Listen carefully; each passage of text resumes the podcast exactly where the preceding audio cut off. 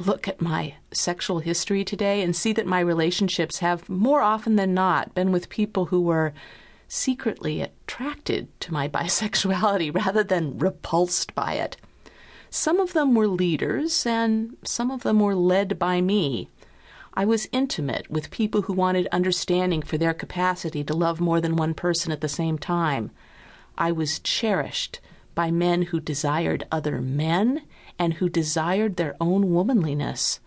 I was treasured by women who valued my appeal to men because those were the same qualities that moved them as gay women. My lovers were butches, perverts, bohemians, philanderers, and Johnny come latently bisexuals themselves.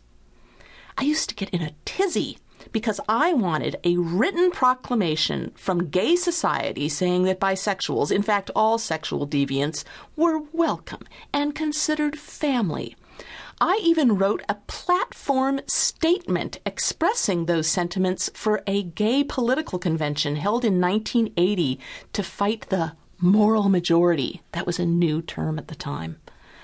But I was all but thrown bodily out of the room. Guess what?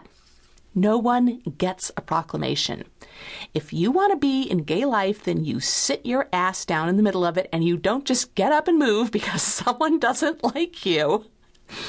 Gay life isn't a cherry pie, it's a firewalk. The political urge to wed gay rights to the rights of all sexual minorities in a genuine sexual liberation movement, it's made for strange bedfellows. It's straightforward enough to ask for an end to prejudice. It's preposterous to ask sexual beings to stuff ourselves into the rapidly imploding social categories of straight or gay or bi, as if we could plot our sexual behavior on a conscientious, predictable curve.